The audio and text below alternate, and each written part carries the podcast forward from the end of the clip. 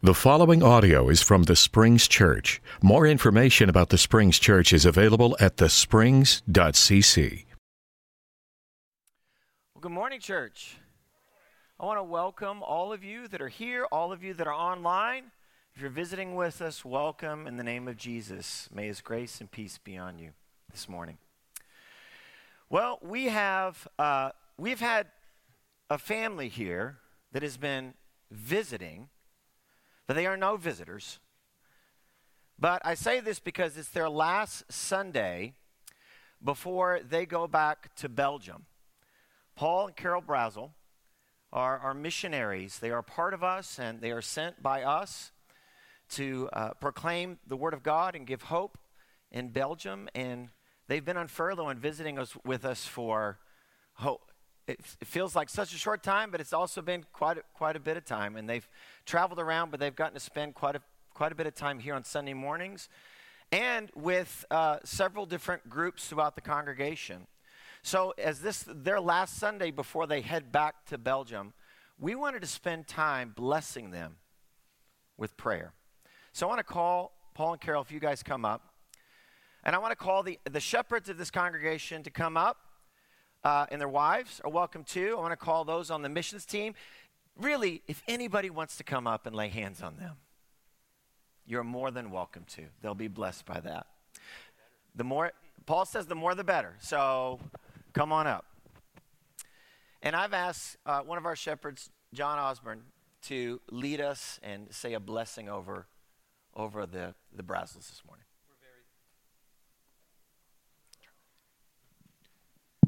We're very thankful for Paul and Carol and their not just their ministry in, in Belgium, but their ministry amongst us. If you've been connected to them for some time, they come here and they encourage us and they strengthen us. Uh, with our partnership and ministry together. And so we're thankful for Paul and Carol, Matthew, uh, and his children who are here this morning, uh, Adam and Miranda and Jesse, their entire family. We're we're grateful for your life and ministry, who are a testimony to God's love. Let's, let's pray together. God, we praise you for Paul and Carol and how they have served uh, so faithfully um, in Belgium and really with us, God, and how they've encouraged us and cared for us. But God, may they be, um, may you, um, s- as they step off the plane uh, into Belgium, God, will you give them every place that they put their foot? And it will be a declaration of your love and your goodness and mercy um, in their community, um, in that region, as they uh, as they teach and serve and share and love and care for um, people that you have uh, brought to them. God, send them with uh, strength and energy and um, send them with every good thing that they need to accomplish your purposes if, as you have laid out before them. We praise you, God, in the name of Jesus Christ, your Son. Amen. Well, Paul told me before, I said, Hey, do you mind if we pray for you? And he says, Yes, please, and don't stop. Uh, we have missionaries that are a part of our family that we have sent around the world as extensions of the work we believe God is doing in our midst here at the Springs. And it's tempting to forget because they're a long ways away. But as a former missionary that was in Uganda, that, that desperately craved the connection back to a home culture um, living kind of between one culture and another, desperately craving. I can tell you those the prayers that you continue to pray, not only for Paul and Carol, but for all our missionaries, they're felt and they're appreciated, and God hears them and honors them. So continue that prayer uh, that we prayed over the Brazils this morning.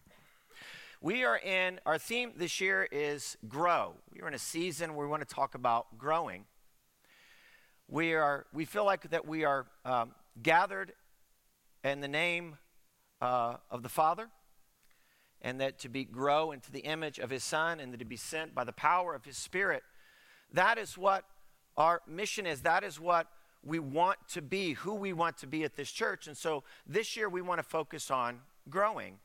And one of the ways that we do that, that Christians have always done that, is by reading Scripture. We not only read Scripture here, and we make a concerted effort. I, I love Brett and the worship team. Uh, I don't know if you noticed this, but the public reading of Scripture has been a part of this church uh, for several years. That kind of went away for a while in many, many churches, just to get up and read Scripture together.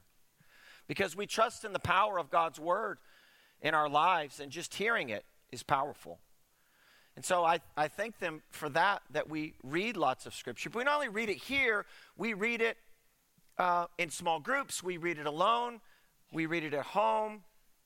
And so we wanted to talk about growing in our into the image of Christ through reading Scripture. And how do we read Scripture? That could become an easy thing on one hand, but it can become very complicated. And so in this sermon series, we're going to remind you of the, the four questions. These aren't the only questions you could ask about Scripture, but we think these are important. Just if you're reading Scripture, that four questions you could ask about any text is this What does it say about God? What does it say about the world that we live in? And by the way, I want to remind you a lot of times there is problems. Most of the time there is a problem, but scripture just doesn't say bad things about the world. It actually affirms it. So don't just look for the bad things, look for the good things. What does it say about grace? What does it say about God's gift to us?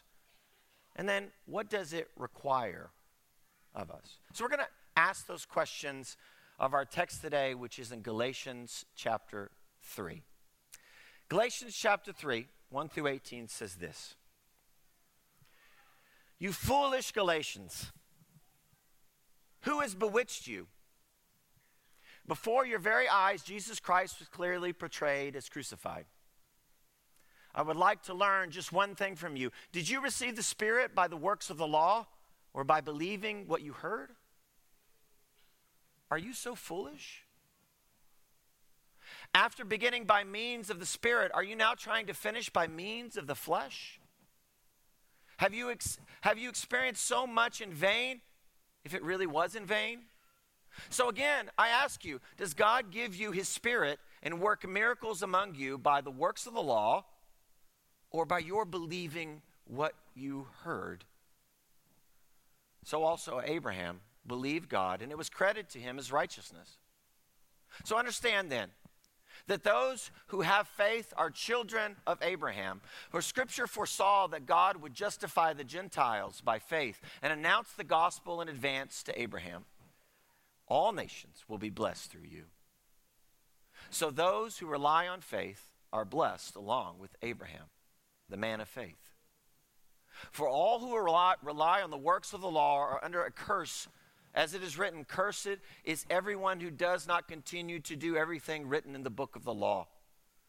Clearly, no one who relies on the law is justified before God because the righteous will live by faith. The law is not based on faith.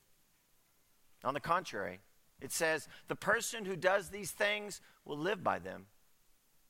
Christ redeemed us from the curse of the law by becoming a curse for us, for it is written, Cursed is everyone who is hung on a pole. He redeemed us in order that the blessing given to Abraham might come to the Gentiles through Jesus Christ, so that by faith we might receive the promise of the Spirit and, brothers and sisters, let me take an example from everyday life. Just as no one can set aside or add to, hu- to a human covenant that has been duly established, so it is this, so it is in this case. The promises were spoken to Abraham and to his seed. And scripture does not say, and to seeds, meaning many people, but and to your seed, meaning one person who is Christ. So Paul says this What I mean is this the law, introduced 430 years later, does not set aside the covenant previously established by God and thus do away with the promise. For if the inheritance depends on the law, then it no longer depends on a promise. But God, in His grace, gave it to Abraham through a promise. Let's pray. Father, as always, we give you thanks for your word. For your word speaks promise to us, and that promise is life. So, Father, may you give us ears to hear, hearts to follow, bodies and lives that will obey. God, I ask for the gift of preaching. We pray in the promised, your promised one to us. We pray in the name of Jesus. Amen. So, the first question that we want to ask is what does this say about who God is? Now, you don't have to begin with this question. And sometimes it requires that we begin with the question, what does it require of us, in order to answer the question, what does it say about God? Because sometimes we can ask, what, what is required of us? What kind of God would ask us to do this? What is God? What does it say about who God is? But in this text, you have to go all the way to the end to verse 18. Galatians 3:18 it says this. And God in his grace gave it the inheritance to Abraham through a promise. Right off the bat, I wanted you to see in this text that the question, who is God? In this text, Paul said, God is a God that promises. He's a God that promises. His promise is to Abraham, but his promise is not just for Abraham. It is for all the people in the world because God has promised to bless all people through Abraham and the promises that he made to him. And the promises that God made to Abraham is the promise of Jesus Christ, the gospel, the good news. And there is nothing, I want you to hear this. There is nothing that can nullify, void, invalidate, reverse, rescind, revoke, cancel, do away with, or abolish God's promises. Can I add another word? All the things, all the words, can't take away from God's promises. God has promised, and you can trust his promises. In all places, in all time, in all circumstances. God has made a promise to us. And there is nothing that can take that away. And Paul says, not even the law can do this. Paul says to the Galatians, the law introduced 430 years later after the promise was given does not set aside the covenant previously established by God and thus do away with the promise. He is a God who promises all the time, everywhere, under any circumstances, those promises can be trusted.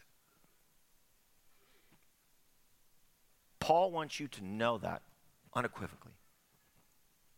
Take it to the bank. It's done. So, you ask the question what is the grace in this? And of course, it follows with this God about what he promises. In Galatians 3 13 and 14, it says this Christ redeemed us from the curse of the law by becoming a curse for us. For it is written, Cursed is everyone hung on a pole. He redeemed us in order that the blessing that was given to Abraham might come to the Gentiles through Jesus Christ. By the way, when you hear Gentiles, he's talking about you and I. Now I know there's people in here that says, "But Ben, I have Jewish background." But most of us in here, I imagine, are Gentile. So that by faith, we, us, those of us in this room, might receive the promise of the Spirit.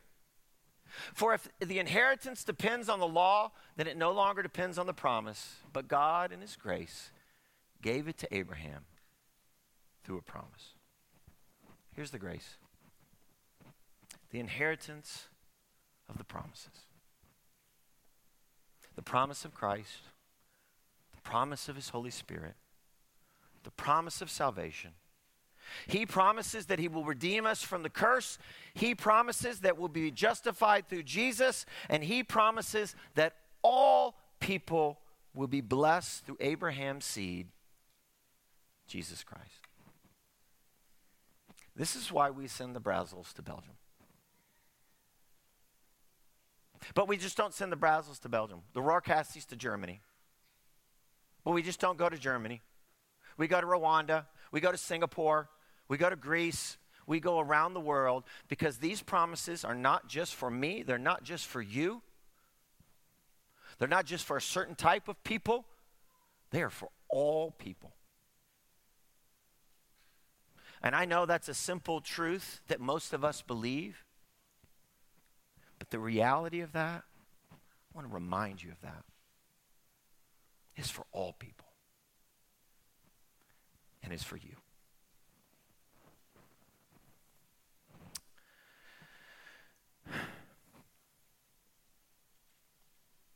But in the world that's contingent upon the promises of God, we're tempted to live like this. And this is what I think it says about the world. Verse 2 through 5 and then 10. Paul, he's in a mood when he writes this, this letter. You could call it that. I didn't even put up here the start, you foolish Galatians. But he's in a bit of a mood. This is really important to Paul because it should be really important to, to all believers. He says this I would like to learn just one thing from you. Almost like God say, You've asked me, now it's my turn. You answer me this when God speaks to Job, right? Did you receive the Spirit by the works of the law? Or by believing what you heard? Are you so foolish? After beginning by means of the Spirit, are you now trying to finish by means of the flesh? Have you experienced so much in vain? If it really was in vain? So I ask you again Does God give you His Spirit and work miracles among you by the works of the law or by your believing in what you heard?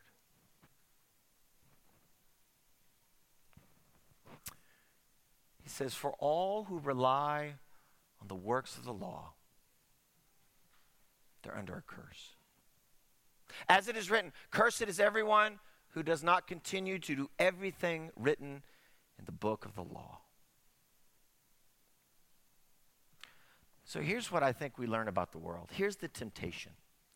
In a world that is contingent on the God's promises,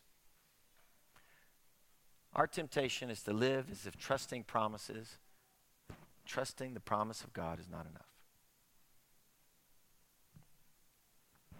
We're not very trusting people. And I'm not talking about this church, I'm just talking about human beings. Now, I believe, I deeply believe, that how we are made, we are made to trust. I think when humans are at their best, they are trusting beings. Trusting God, trusting others, trusting for the best. But this is what happens when sin and death happens, right? That if you get lied to, what happens the next time you're in a relationship? You don't trust, do you? I mean, maybe you do, but it's hard, a little bit harder right? In other words, we need to be saved not only from what we do, we need to be saved from all the stuff done to us because you've been betrayed or lied to or deceived. It's difficult to trust the next time, isn't it? And I think at our very core, trust, we are made to trust. That's how God made us. And we are at our very best. We are fully human. We are most human when we are trusting. But we're not very trusting. We don't like to rely on others or something outside something outside of who we are what we can do. I'm reminded when I was thinking about trust, I reminded was reminded of a famous quote. You might remember this. The late Donald Rumsfeld, who's a former Secretary of Defense for the United States of America. He served under uh, President Ford and then later under President Bush. And when he served under President Bush, he was talking about a certain situ- international situation. And if it was very simple but a very profound statement, he says, trust, but verify. Now, there are maybe lots of situations for good reason that you want to verify.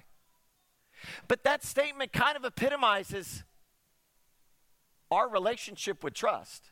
We want to trust because that's what it means to be human. But just trusting is not enough. It's just not enough.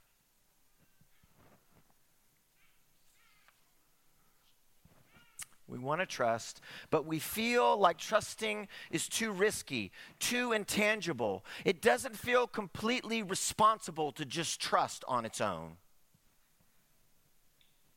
Even though it's the way I think we're made. It runs counter to who we think we are and how we think the world really is. So, Paul is encountering this group called the Judaizers in Galatians. Those who have influenced the church in Galatia. And for the Judaizers, those who believed that to become a Christian, Judaizers believed that to first become a Christian, you had to become a Jew. That's what it means to be a Judaizer. It was not enough to trust in God's promises, the promise that believe on the Lord Jesus Christ and you shall be saved. One also had to observe the law.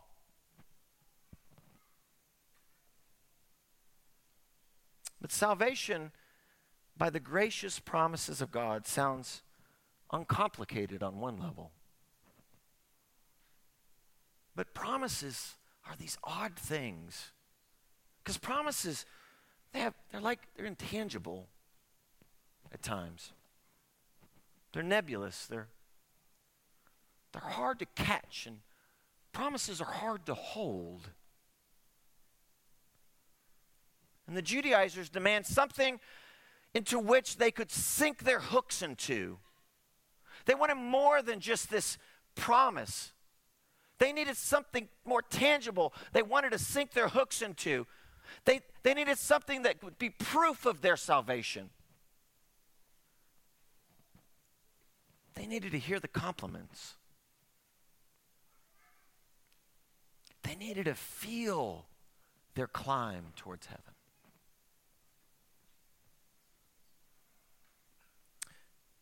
But promises are these funny things.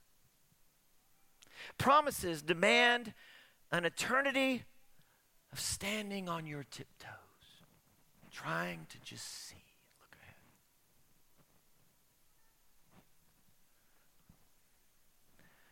Promises demand an eternity of neck stretching.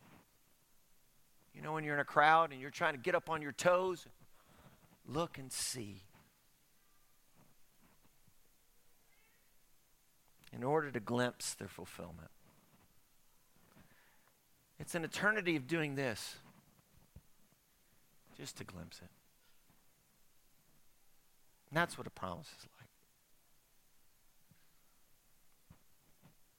But the Judaizers, they had to do something. The promise was not enough. Trusting the promises were not enough. They had to do something, something on which they could rest, something more than a promise, something which could, they could find concrete comfort in. The Judaizers wanted more than a promise. They wanted to verify, so they turned to the law. However, in this text, Paul insisted that the promises are primary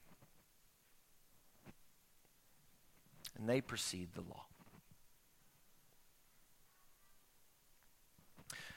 This whole text, since we're talking about Scripture, it's made me think quite a bit.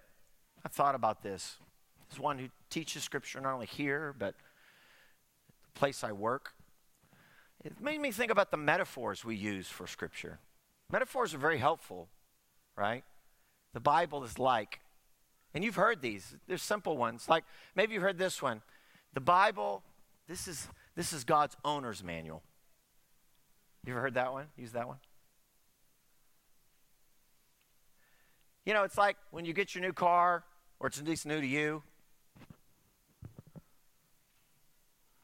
and you want to know how something works. For example, we got our new car.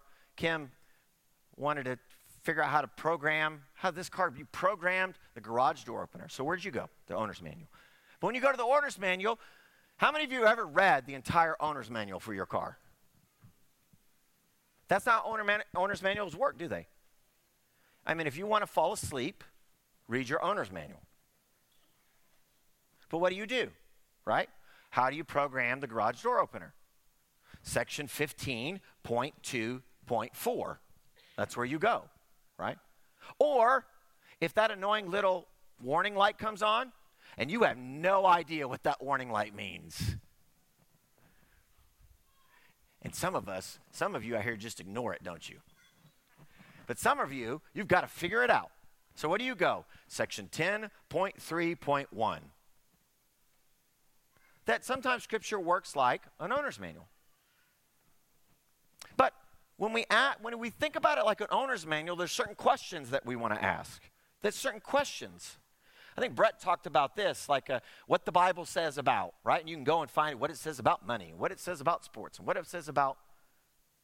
But the questions, it may, what does this mean? Or how do I do this? Or how do I think about this? And you go and you look for specific topics, right?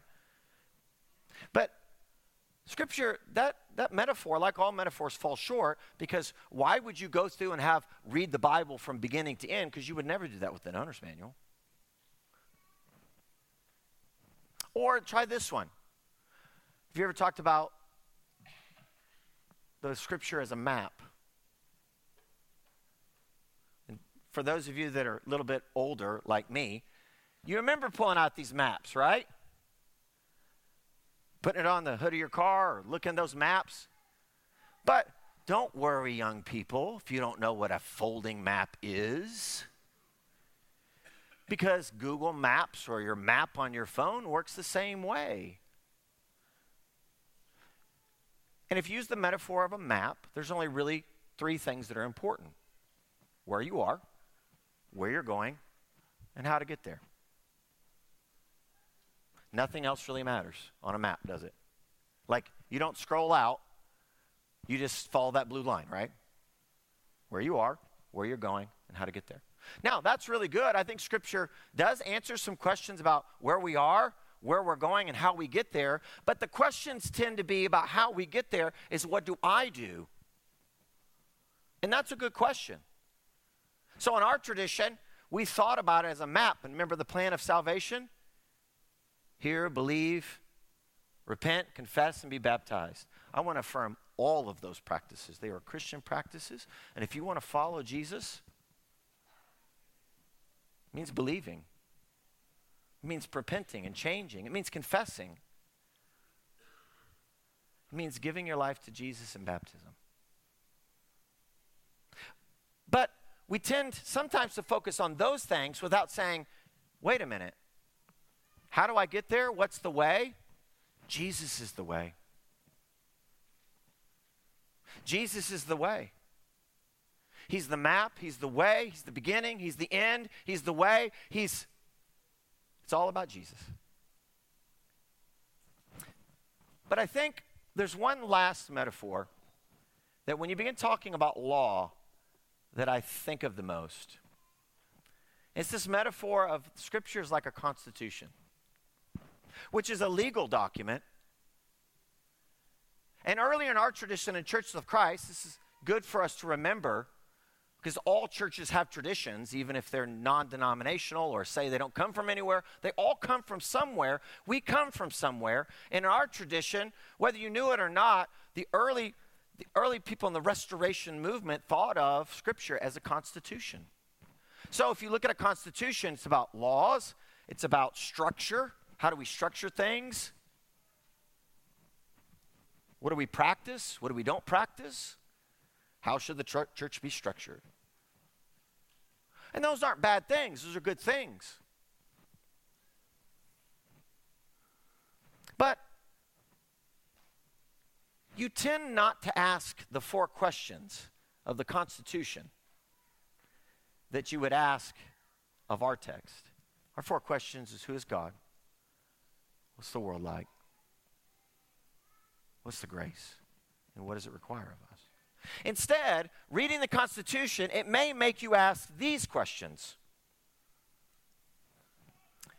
What rules can I find in this text to follow? What parts of this am I already nailing? What parts of this text are you getting wrong? Think about how the Constitution's used against people. Think you're getting it wrong. How can I make the Constitution clear to you?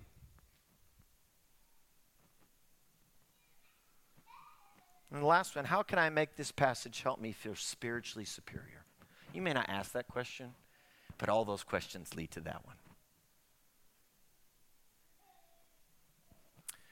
But Paul says this that Scripture, Scripture is God's revelation of His promises to us in Jesus Christ.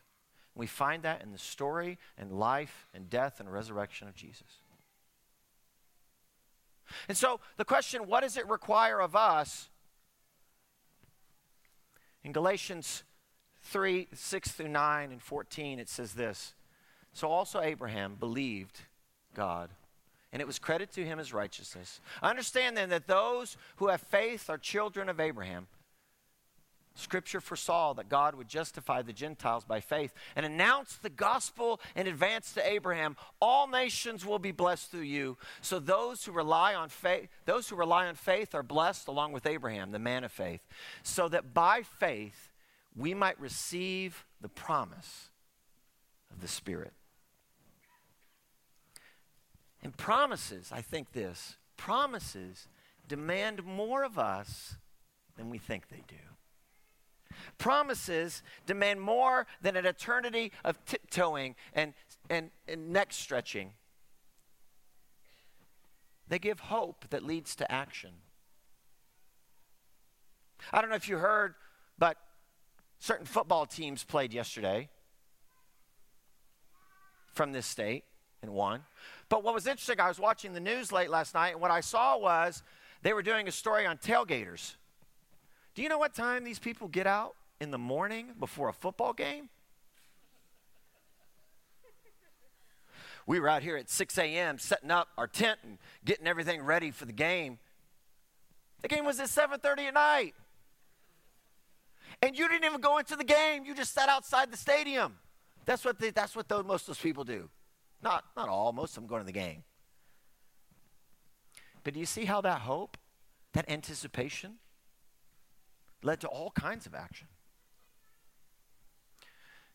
Think about the majority of you experience this, and, and hopefully, God willing, those that are younger will experience this one day. Think about the promise of a child. When you know that your child, that you have a child coming into the world, a great and awesome promise. Think about all that parents do in anticipation. Maybe just the mom. Guys, in their own way, do it. Get ready. Get the room set up, the crib ready. They prepare to welcome a child into the world. And all it is is a promise.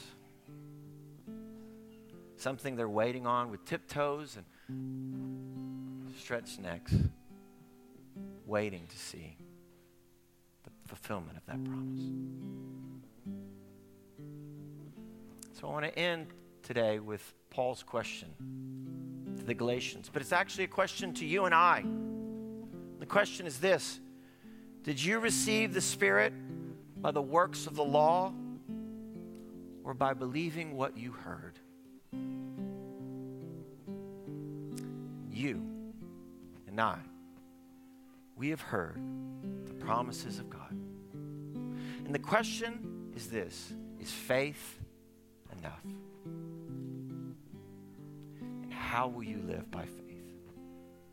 Let's stand, sing together.